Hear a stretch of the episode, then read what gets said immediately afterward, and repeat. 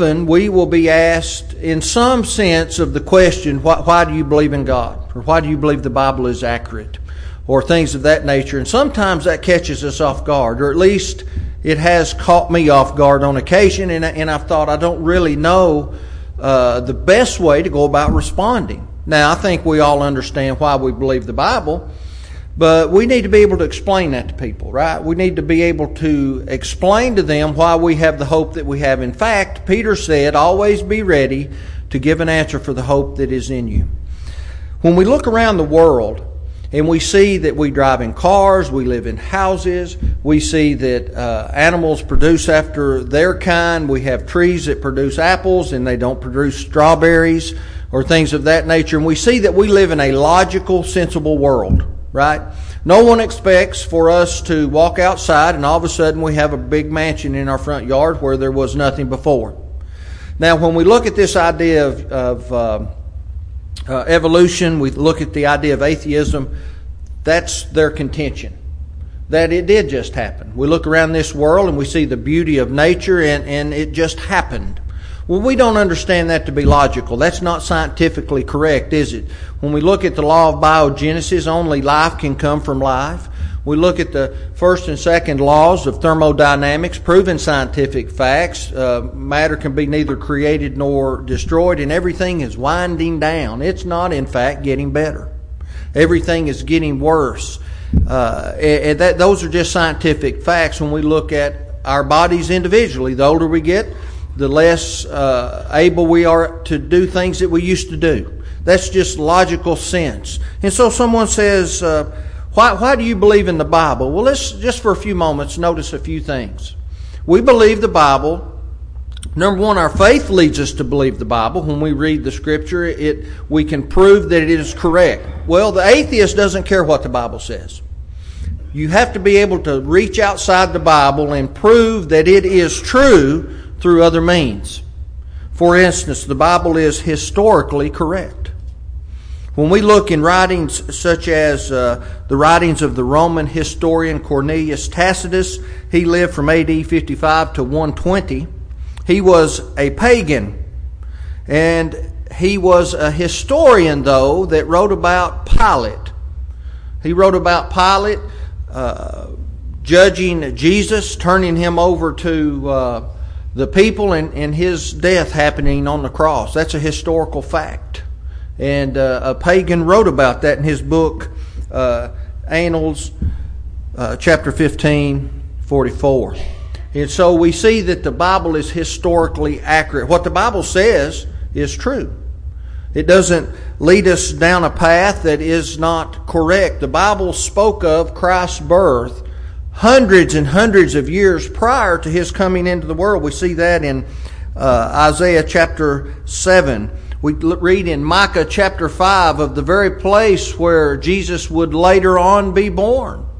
Now, there was no way that Micah could have known the very city where Jesus would be born, having lived hundreds and hundreds of years before Christ was even born into the world, and Micah long dead. And so the Bible is truthful, or else these prophets could not have foretold these things through the inspiration of God. That is one evidence that the Bible is accurate. The Bible is scientifically correct. Now, it's not a science book, but when it speaks of scientific things, it is correct in those things. When we read, read uh, Job 26, verse 7, and Job speaks of the earth being uh, uh, hanging upon nothing, it being a circle, it being round in shape. How was it that Job could tell that? You can't, there's not a mountain high enough to stand on or a tree tall enough in which we could climb to the very top of it where we can look out and see that the earth is round. Everything is flat. But Job talked about it being round. Have people always known the earth was round? In fact, there are still people today that believe the earth is flat. That's hard for us to imagine, isn't it? But there are people, celebrities that will talk about it from time to time, sports figures that believe the earth is flat, that we've never been to the moon. Now we understand the earth is round. 2,300 years after Isaiah lived, Columbus sailed the ocean blue. We all remember it in 1492. And he discovered that the earth was in fact round. How was it that Isaiah could speak of the earth being round when all the rest of the world understood it to be flat? Unless he was guided by God, he would have not known those facts. That wasn't just a lucky guess on his part. The great uh, scientist, the great wise man Solomon, who uh, we look in his uh, his uh, the book that he wrote, Ecclesiastes, and he talks about this great science project that he had performed, and and he talks about different things. He talks about the water cycle, how all the rivers flow into the ocean, and then the, the water will, will evaporate and the clouds go back over to dry land and they empty themselves long before we ever discovered the water cycle. How was it that Solomon was able to know that? because the Bible is scientifically correct. The Bible is true. When we look in 2 Peter 3, or uh, 2 Timothy uh, 3, we look in uh, 2 Peter 1, the Bible declares that it is the Word of God. We talked the other night in class how that when we look at a book and we try to determine if it belongs in the canon, there must be internal evidences. The writer must claim that he is a writer from God. Well, the New Testament does that. All the books of the Bible do that. But not just that, we can prove through their statements that they are correct in the things that they say. They don't say things that go, that go against the natural occurrence of events. Evolution goes against the natural occurrence of events. Life does not come from dead matter. There has to be a first cause. And we see that in the Bible. The Bible provides for us everything that we need in this life, both, both spiritually, and it provides for us the things that will get us to heaven. Peter talked about that. That's why we believe in the Bible. Those are just a few things. We could sit and probably discuss for hours the scientific truths that we find in the Old Testament that Moses wrote about. Though he came out of Egypt, uh, the most learned nation at that time, and we all know their uh, their health procedures were not the best. Though they were the most advanced nation in the world, if, if their cure didn't uh, help you, it certainly would kill you. And uh, they used things that we would never use. Moses didn't do that while he was wandering in the wilderness with the people of God. Uh, Moses was give, given the recipe for what we know as uh, uh, what was the soap that they used to make out of ash? Uh, lye soap. He was given the recipe for what we know as lye soap and so they could be cleansed uh, when they handled dead animals and things of that nature. That wasn't that wasn't at the top of the list in the Egyptian nation. They would use animal dung and everything else for cures. Not Moses, not God's people, because they were scientifically accurate in the things that they did. So those are just a few reasons why we believe the Bible. Therefore, understanding the Bible is what it says it is. We prove from outside sources, then we begin to look and understand that it talks about the spirit of man. That's what it speaks to. It speaks to our inner person. How do we uh, become obedient to God? How can we live eternally in the presence of God? Well, we do that through obe- obeying the, the pattern placed before us. There is a pattern, just like there is in every other aspect of life. You see patterns in nature and you see patterns in the spiritual world. Everything has a pattern, and God is the pattern maker. He says to believe on Christ, His Son, who He sent. We already talked about that, John 8, 24. Repent of past sins, Acts 2.38. Confess that Jesus is the very Son of God, Acts chapter 8, verses 37 and following.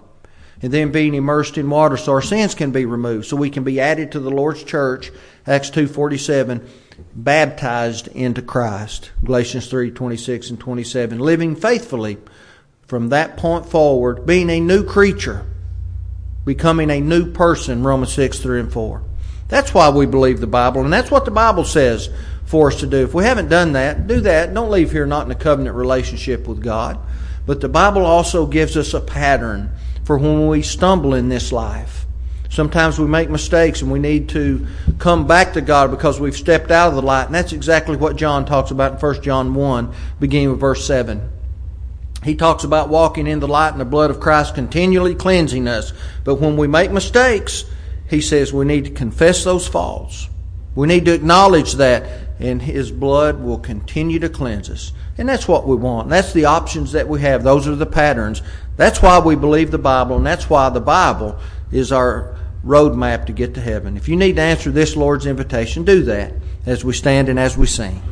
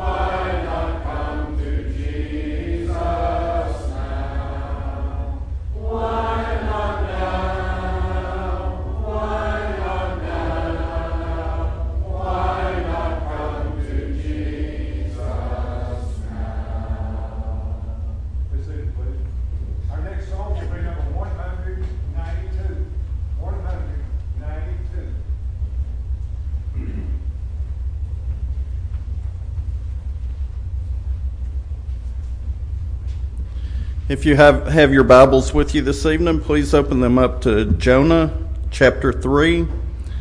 I'll be reading verses 1 through 10 as we start our second Sunday prayer service.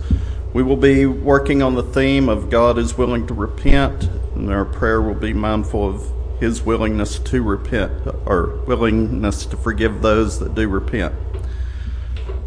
Reading from Jonah chapter 3, starting at verse 1 in the King James Version.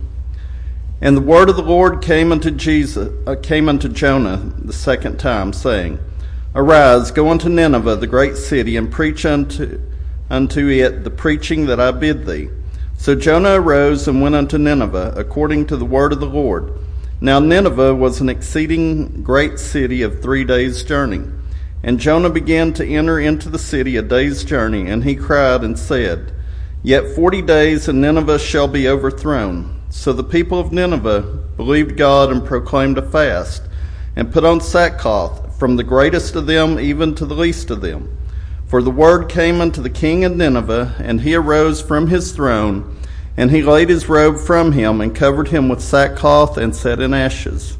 And he caused it to be proclaimed and published through Nineveh by the decree of the king and his nobles, saying, let neither man nor beast, herd nor flock, taste anything. Let them not feed nor drink water. But let man and beast be covered with sackcloth, and cry mightily unto God.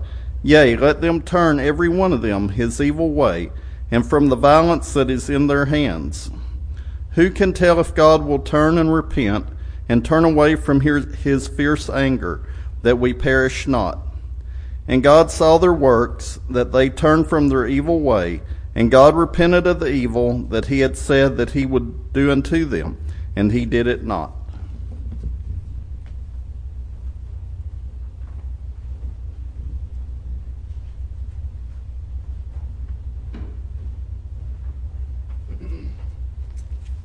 We'll start in that same spot and go from Jonah chapter 4, verses 1 through 11. But it displeased Jonah exceedingly, and he became angry. So he prayed to the Lord and said, Ah, Lord, was not this what I said when I was still in my country? Therefore I fled previously to Tarshish.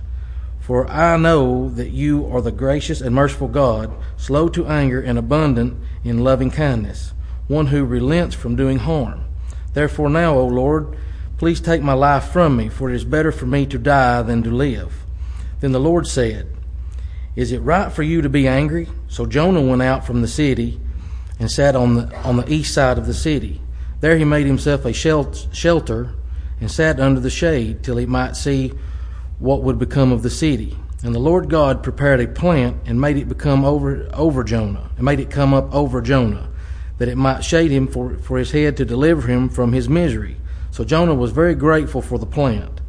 But as morning dawned the next day, God prepared a worm, and it so damaged the plant that it withered. And it happened when the sun arose that God prepared a vehement east wind, and the sun beat down on Jonah's head, so that he grew faint. Then he wished death for himself and said, It is better for me to die than to live. Then God said to Jonah, Is it right for you to be angry about the plant? And he, and he said, It is right for me to be angry even to death. But the Lord said, You have had pity on the plant for which you have not labored, nor made it grow, which came up in a night and perished in a, in, and perished in a night. And should I not pity Nineveh, that great city in which are more than one hundred and twenty thousand persons, who cannot discern between their right hand and their left, and much livestock?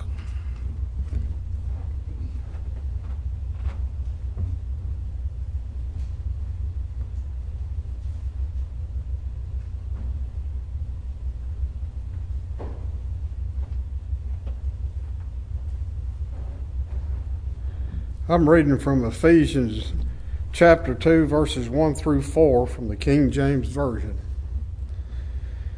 And you hath he quickened who were dead in trespasses and sins, wherein in time past ye walked according to the course of this world, according to the prince of the power of the air, the spirit that now worketh in the children of disobedience, among whom also we had our conversation in times past in the lust of our flesh, fulfilling the desires of the flesh and of the mind, and were by nature the children of wrath, even as others.